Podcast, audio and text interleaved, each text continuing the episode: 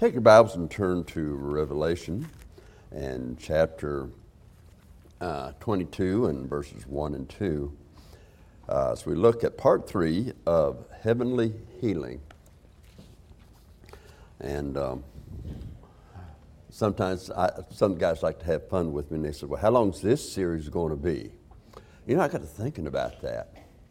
And I was looking through some of my dad's old sermons, and I remember the last two years, but every sermon was John 3:16.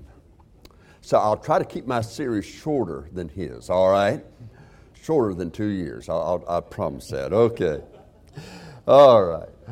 Revelation chapter 22 and verses 1 and 2. And he showed me a pure river of water of life, clear as crystal, proceeding out of the throne of God and of the Lamb. Is that great? The throne of God and the Lamb, the Father and Son together on this. And in the midst of the street of it, and on either side of the river, was there the tree of life. And sometimes I've heard people say, yeah, there's trees up down that river. It doesn't say that. It's trees, a singular word there. The tree of life. That river flowing from the throne of God, what kind of a tree is that that bears fruit that goes, reaches to each side of the river? And it says, which uh, bears 12 manner fruits and yielded her fruit every month, and the leaves of the tree were for the healing of the nations. Now, shall we pray? Father, as we look into your word today, this very special passage is so often thought of in such a way that we apply our thinking, we apply our uh, ideas and try to revolve it around there, but it's your word and it's Holy Spirit that's got to give understanding. What we do know is it's a true thing, it's real. But only those that have partaken of the fruit of that tree will be those who are saved, those who have received Christ before their spirit left their life, their bodies. So, Lord, if there's one under the sound of my voice today who does not know Jesus Christ as Savior, may they realize that the only way they're going to partake of that is to receive Christ as the Lord and Savior. For Jesus said, I am the way, the truth, and the life, and no man comes unto the Father but by me. So, Lord, I pray, I pray, Lord, anyone without Christ or not sure if they died today that heaven's their home will come to him today in Jesus Christ's name. Amen. Now, we last week looked at the verse 2, uh, and the question was, why healing? If uh, this is a new earth and a new heaven, the lost in chapter 20, verse 11 through 15, the lost were cast into the lake of fire with Satan and his angels. And they're there forever. No ceasing to escape, uh, uh, exist and no, no escape. And so they are there forever. As they were cast there from the great white throne. So, why is healing when everyone in heaven who has been resurrected has a body fashioned like unto his glorious body? Not as these vile bodies that we uh, possess right now. And so, with that thought in mind, last Sunday morning, we did consider that great white throne as we saw in Revelation chapter 20, verse 11 through 15. And we told you then that everyone that appears at this uh, great white throne is not going to decide whether they go to heaven or to hell. They're going to hell. They're going to that eternal lake of fire. It doesn't determine where they're going. It's kind of like a guy has been found guilty in a court of law. And the judge says, we will set a sentencing date for such and such a time. and they have that date set up. Once you die without Christ, you are forever guilty. The sentencing date will be that great white throne judgment. So everyone judged there is going to the lake of fire. And you say, well, why in the world do they have that then? Because all things of your life, every thought, every deed, every intent, everything would be brought forth, would be known. And it would determine the power, or you might say the punishment, for all eternity for each individual in that eternal lake of fire. Hell will be worse, that eternal lake of fire will be worse for some than it is for others. But all of it will be bad.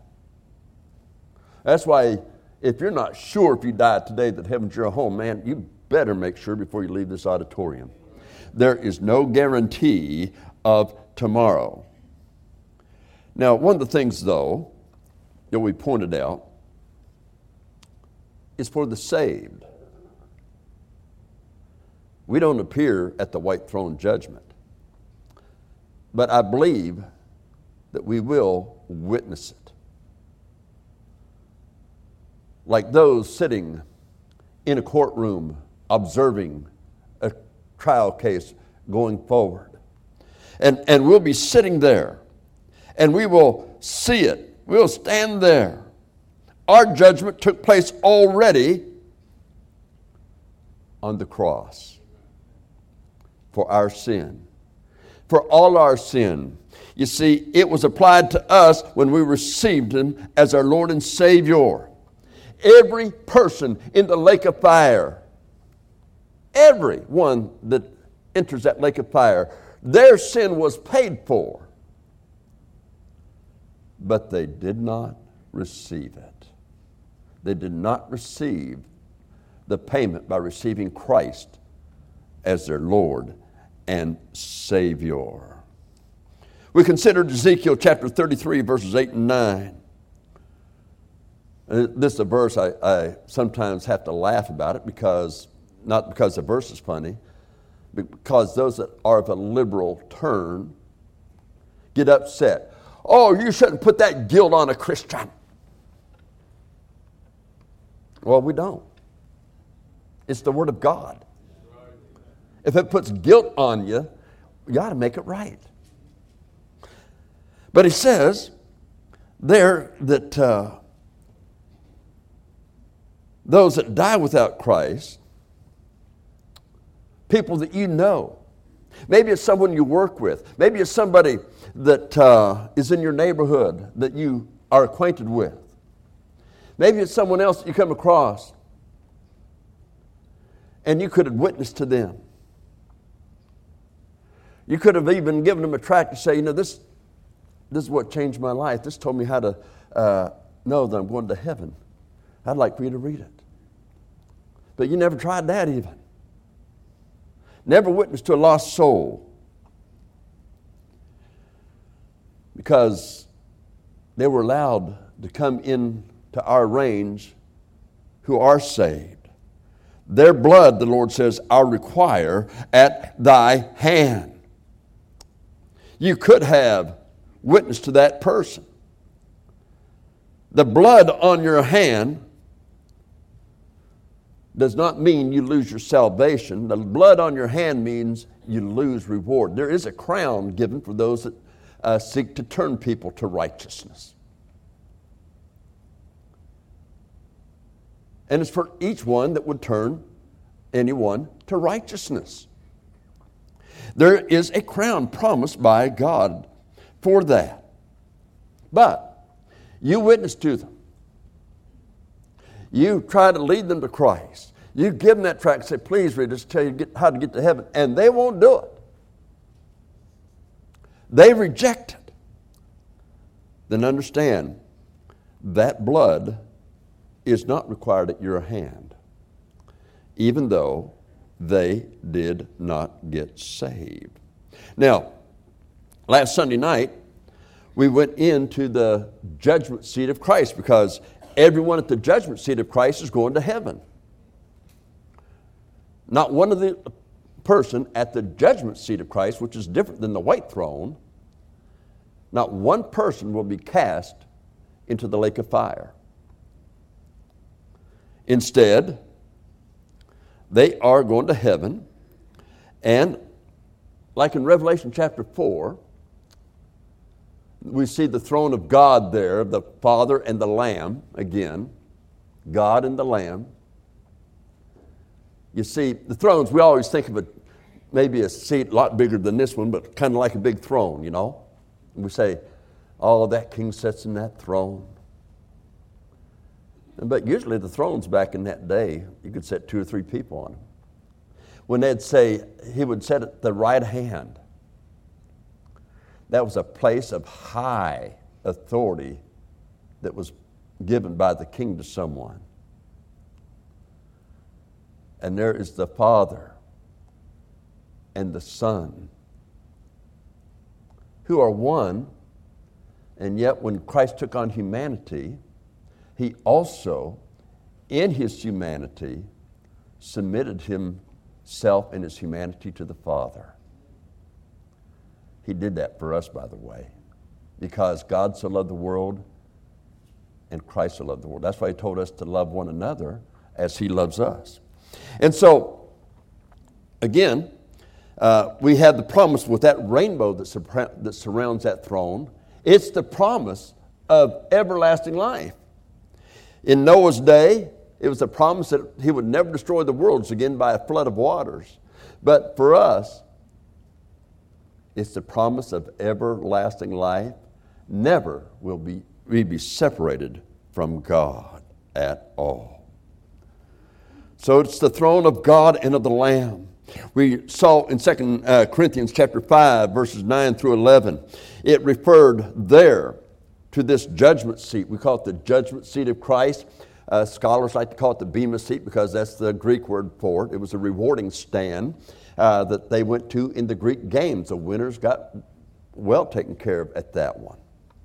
But uh, the saved will be there. It will determine the degree of reward that you have for all eternity. Uh, you remember as the Lord told, and I, I think I shared this last time, that God gave these, each guy so many talents. And one increased his up to 10. The one that had one just buried it in the ground, didn't use it for the Lord. The Lord gave it to him, but he did not use it for the Lord. He did not try to increase it. So when the accounting was given, the Lord said, Take it from him that hath the one and give it to him that hath the ten. Lord, he has ten. Yes, he is faithful. Well, in eternity, there be some saved so as by fire, but there be those who are there who lost reward. And as a matter of fact, we see after he says the for we must all appear before the judgment seat of Christ, we find also about the terror of the Lord. And so, you say, well, what if I witness somebody and they don't get saved? Again, the blood's not on your hand. Why? Because every human being was created in the image of God. That is, God is a spirit and we have a spirit. You're not in the image of God. No human being in the image of God. If if they were elected to go to hell and elected to go to heaven. However, no. You have a free spirit so you can make that decision. That way it becomes a decision of love and faith, not a decision that you made because you couldn't help it. You love Jesus Christ because he gave himself for you. So it's not a loss of reward, although it might be a kind of breaks our heart to see them having rejected. So, what we covered last Sunday night was not seeking some things that a Christian should do. For example, we should seek to know the will of God for our life. Do you know God has a specific will for your life? We covered in Ephesians 2 8 9. For by grace, it's God's grace. And, and by the way, we hear about a lot of sin, all big, evil, bad sin that's bad in our sight. All sin is bad in God's sight. But he says, where sin abounded, grace did much more abound. That's why you can read uh, 1 Corinthians chapter 6, verses 9 through 11, and you can see the sins of homosexuality, of drunkards, of, of all types of things. Those people got saved. And he says, Such were some of you. Because if any man's in Christ, he's a new creature. Old things are passed away, and behold, all things are become new. And so that happens at that time. And so he says, For by grace are you saved through faith, that not of yourselves. You don't earn it. It is the gift of God, not of works, lest any man should boast. Why? Because our Lord is righteous in all his ways and holy in all his works. If our works is what did it, it would lack the righteousness and holiness that we need before God. And so, not by works, lest any man should boast. The problem is, too many stop there and they don't see the next verse, verse 10. For we are his workmanship, created in Christ Jesus unto good works, which God hath before ordained that we should walk in them. In other words, if you're saved, God before you were even saved, had a work ordained that if you received Him, this would be His will for you as a saved person.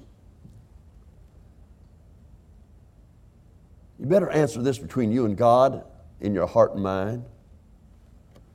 Am I doing God's will for me right now? Am I doing with uh, my life what God wants me to do with my life? You can avoid that answer right now, but one day you'll stand before God and you can't avoid it. And so, what happens when that happens? Well, that just means a loss of reward. You see, when God calls you to do something, He doesn't call you to start and then quit. He calls you to start and finish the job regardless of the circumstances, regardless of what seems to go against you. You start and you depend on God to take you through all of those circumstances, all those trials, all those troubles, because He will. He will. Now, how does a person lose reward? In 1 Corinthians chapter 3, verses 9 through uh, 15, he talks about counting the loss. Uh, well, what would you lose for? Well, you'd lose reward. For example, we talked about witnessing. A crown. You'd lose the reward. Doing the will of God. You quit. There's a crown for doing that and not quitting. Enduring afflictions. That crown of righteousness. And on we could go about the crowns that are laid up for Christians that stick with it and don't quit and keep on keeping on for Jesus Christ. So, you just do, do it because you love the Lord and you lay, lean on Him daily for your power. But understand, just like the unsaved, one second, the very second his spirit leaves this body, it's too late for them to get saved. The very second your spirit leaves this body, it's too late for you as a saved person to do anything else for Christ. In preparing for that day you appear before Him. You see, counting the loss will be things that we should do and we do not do. As a matter of fact, chapter 3, beginning in verse 9, he talks about we are laborers together with God. Now think about that. I'm a laborer with God. That Christ is the foundation, and we're trying to build on that foundation. But understand in eternity, we're going to rule and reign with Him. I believe that lost reward means that somebody else will have in that new earth a kingdom that you could have had, but you can still serve in that kingdom. We saw in Revelation chapter 7 that there's a group that's been caught up to be with the Lord. They were martyred for their testimony of Jesus and for the gospel's sake. They were Gentiles. It's a great multitude of them in, Revelation chapter 7. And we read something about it because this, the tribulation is still going on in earth when this happens. The tribulation's going on. They were killed during that tribulation. And their spirits are caught up to be with the Lord. In Revelation chapter 6, there are those spirits that are under the altar that sees the new bodies of the Christians that have been raptured and says, Oh Lord, how long? how long? Lord, holy and true. He gives them white robes until the time that He's going to give them that new body. But here these are up there, and we read that the Lord shall wipe all tears from their eyes. And yet, that's not after the final judgment. You see, you'll have a millennium after the tribulation is over. Christ comes back, that 1,000 year millennial reign of Christ is set up. Satan is loose from that prison for just a little bit. For a season, the Bible says, for a short season. But then he is cast into that lake of fire where the beast and the false prophet are, and all those without Christ. Then the eternal reign begins, which you start seeing in Revelation chapter 21, where it comes down from God out of heaven as a bride adorned for her husband.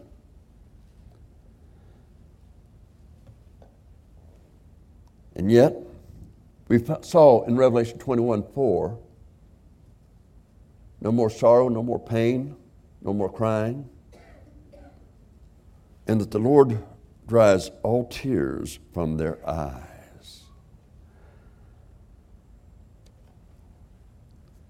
Now,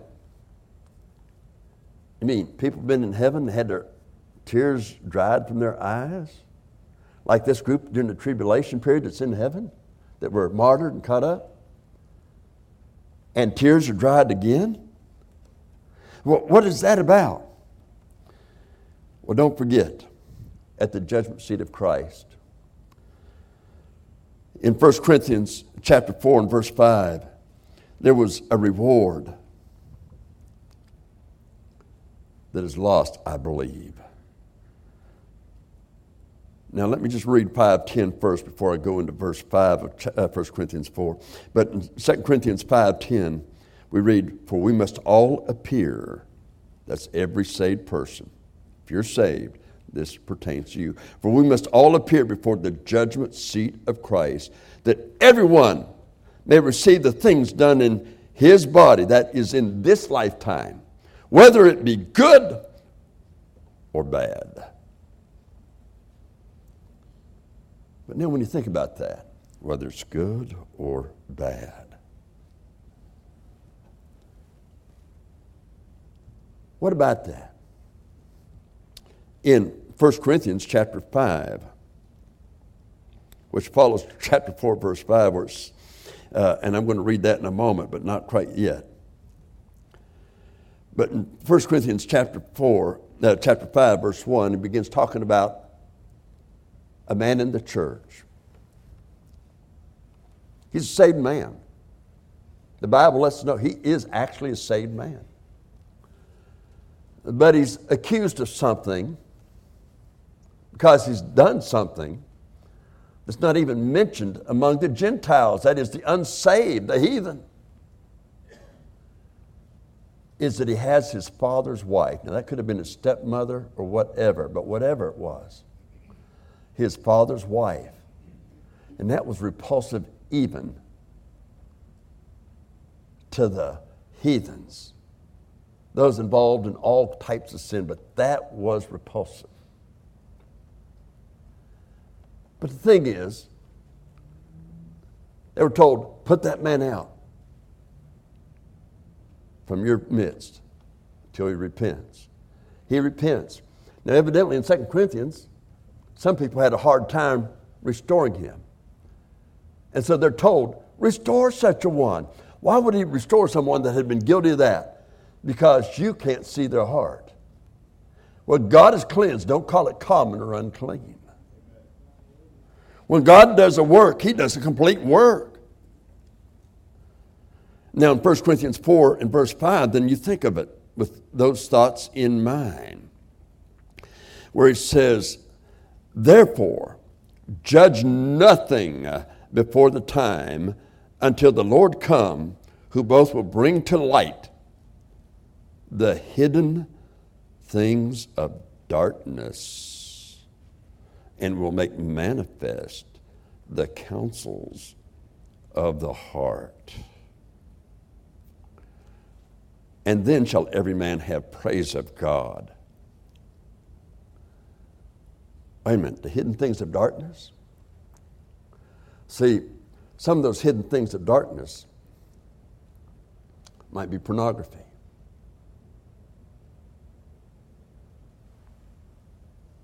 It might be something else that you have done in the hidden things of darkness. Maybe it's that skeleton in the closet. You did it. You're shamed. You're convicted. But no one knows about it. It is secret. Perhaps that pornography keeps going. Perhaps that drug keeps being used. And whatever it is, it's still delved into. But you're saved. God will make it known. The hidden things of darkness and the counsels of the heart. Maybe there's an affair that you had one time with someone. And no one knows about it. Your spouse doesn't know. So, well, I, you don't know my spouse. If I tell my spouse, boy, uh, she'll be mad. He'll be mad, and, and they'll be hurt, and all this other stuff. And boy, it'll just cause really a whole lot of problems. I don't want to do that. I love them too much.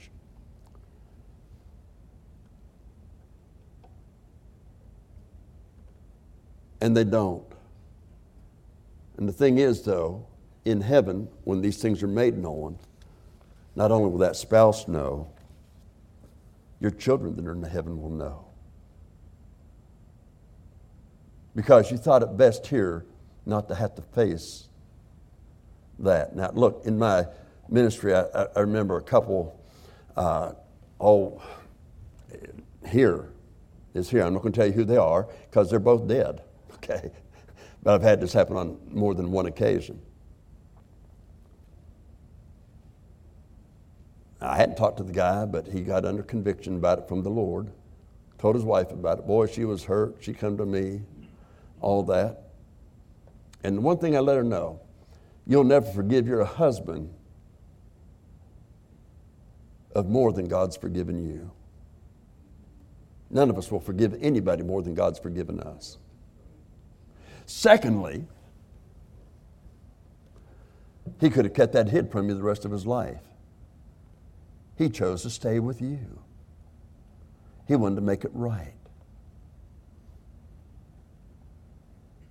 It took her a while, but she got right. She got right with that. And the couple did all right from that point forward. Again, we will face eternity. Some people, they get hit with things like that, that puts a responsibility on you to forgive. And that might be hard. It, it, it is hard for the, them to do that. But Just understand. You have something against someone, and the Lord's told you to forgive them, for He'll forgive you as you forgive others, and you won't forgive that person. How are you going to take things to God expect Him to forgive you? I, I've heard of this. Now, I've not seen I'm not a Facebook person. I've heard, I've heard of, uh, might be a man, might be a woman, but they found out something bad about their spouse and they're in trouble and all that. And boy, they, they fill Facebook with how terrible that guy is, how terrible that woman is. Oh, my goodness. If you ever wanted to keep them, you just about ruined any chance of that happening. it wasn't them that ruined it, you ruined it. What they did was wrong, but you ruined it because your response, God doesn't respond to you that way. He's willing to forgive. Now, I've seen those, knowing about them. They've stole, they've embezzled money from businesses.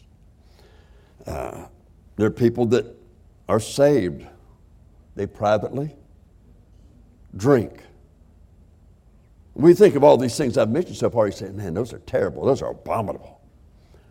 Matter of fact, of homosexuality in the Old Testament, he uses the word abomination before God. But he also uses the same word to sow discord among brethren as an abomination. It's just as evil to go around talking about somebody, finding out, digging into their past, and looking to say, oh, guess what? And you go around and tell everybody, got to watch this guy, got to watch that lady, you got to watch this person. And they dig for dirt. Diggeth up evil, Proverbs calls it. God says those people are an abomination to him. They make him sick in the stomach. You dug something up, you found out something, why don't you go over and try to help those people? Instead of going around telling everybody else about them. You say, well, why are you saying that? Is that going on here? I don't know. they certainly don't come to me. But what I'm saying is, is this. One day everybody will know it. When it's too late to do something about it, if you don't do something about it now. I don't want you to look bad in heaven. I want you to look good. I don't want you to lose reward. I want you to have reward. And the counsels of the heart. Now you say, Pastor, is that what those healing waters, those healing fruits are for? No, I don't believe so. Wait a minute. This tree comes out from the throne of God, the Father and the Son. It flows out. And as it flows out, this tree of life, remember there were there's an angel there with a flaming sword keeping anybody at the garden from going in to eat of that tree of life because if they ate of it, they could never be saved. That's why they were prevented from going to it. They could have never been saved. And so they're prevented. But this tree of life, we're free to partake of. You say, why? Because we have a body now fashioned like unto his glorious body.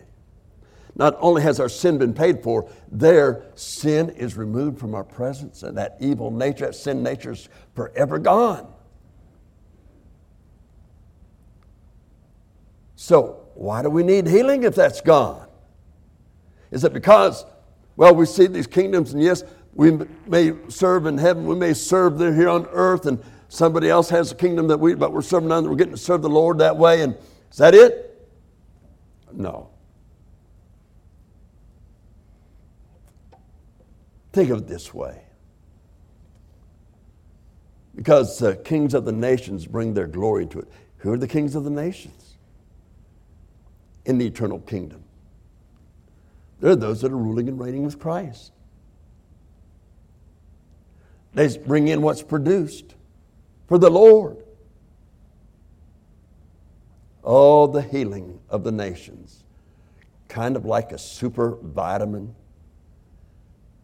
and yet a food that fulfills each individual when you think that I have been blessed, it could not be blessed any more than this, and they get even a greater blessing. Oh, that tree of life. That tree of the forever life. That's why we read in Hebrews chapter 12 and verse 2, where it says, Looking unto Jesus, the author and the finisher of our faith. Jesus was the author, and he's the finisher. And you remember what they said in 2 Peter 3 9? He's not willing that any, not any, that means not any. He's not willing that any should perish, but that all should come to repentance. Any soul you see walking on the face of the earth, still breathing, can be saved. So, therefore, looking unto Jesus, the author and the finisher of our faith, who for the joy that was set before him, oh, he saw that throne. He saw the glory of heaven. Oh, he saw everything, that river of water of life, the water, the Word of God, by the Spirit of God flowing into each one. The water of life. And there it is for the joy that was set before him, endured the cross. He endured it. It was for joy and love for us that he endured it. He didn't enjoy the cross. Says here, despising the shame. He was hang, hung naked on there. But not only was that a shame, the greater shame was that your sin, my sin, was laid there right upon him. That blood being shed was innocent blood but it paid the penalty in full for you and me. Despising the shame and is set down, set in place, set. You put something in concrete and it dries around it and hardens, it's there. Set at the right hand of God at the right hand of the throne of God. The Holy Spirit flowing from that. The Trinity is active in our life throughout all eternity. Now, are you sure you're saved? You know, 2 Corinthians 5 17 says this Therefore, if any man be in Christ, he's a new creature. Old things are passed away, and behold, all things are become new. Yes, when Christ died on the cross, He died for every sin you ever have or ever will commit. He was buried and He rose up bodily, victoriously over hell and the grave. That's why the Bible says in Revelation 1:18 that he has the keys of hell and of death. That's why Jesus said, I am the way, the truth, and the life. And no man comes into the Father but by me. My friend, I believe that the very first commandment after a person is saved is to get baptized by immersion. That doesn't save you. That's an act of righteousness. Jesus said it behooves us to be to fulfill all righteousness. But it also shows if you're saved,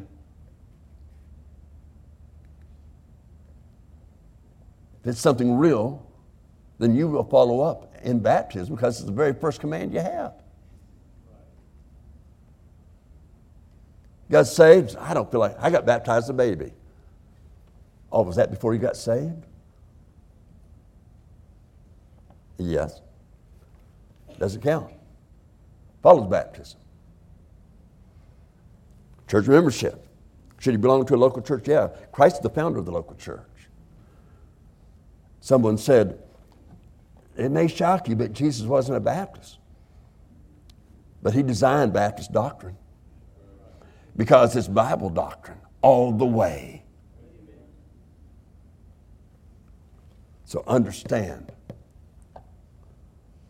the Word of God tells us the way to heaven. That's why He preserved it for us. But you must receive Him as your Lord and Savior. It's not joining a club, it's not saying magic words. If you pray this prayer, boy, that'll save you. No, it's receiving Him into your life as your Lord and Savior. He'll do it.